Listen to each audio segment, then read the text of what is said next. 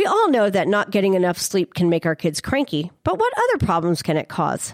I'll discuss a few of those on today's scope. I'm Dr. Cindy Gellner. Keep your kids healthy and happy. You are now entering the Healthy Kid Zone with Dr. Cindy Gellner on the scope. There are a lot of reasons why kids aren't getting enough sleep these days.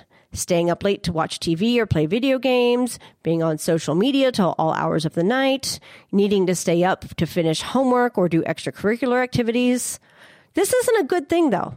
For one, not getting enough sleep can actually affect a child's immune system by decreasing the cells which help us fight infections and increasing the cells that create inflammation. Your child's body won't be able to respond to colds or bacterial infections as easily as they could if they get a cold.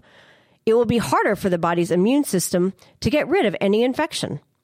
When a child sleeps, they get better fever response. This is why fevers seem to be higher at night. Fevers are one sign that the body is trying to fight off an infection.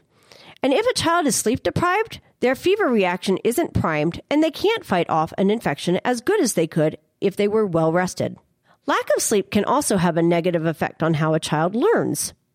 Overtired kids work more slowly because it's hard for them to remember what the teacher just told them or what they just read.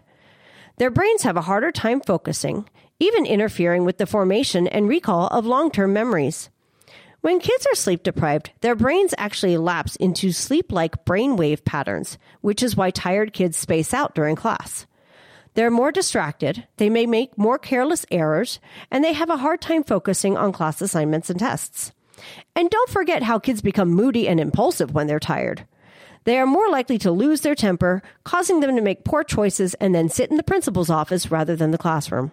Finally, with childhood obesity being a major concern in society right now, we're finding that kids who sleep less than they should also are more likely to be overweight. This has to do with hormone levels and their effect on hunger. Tired children may tend to eat more because of an increase in the hormone that causes hunger and a decrease in the hormone which reduces hunger. So when your child argues with you about staying up late, especially on a school night, remember these things and they will help you stand your ground and send them to bed at a reasonable time to get good sleep. If your child has a medical problem which prevents them from getting restful sleep, then it's time to schedule an appointment to discuss these concerns with your child's pediatrician.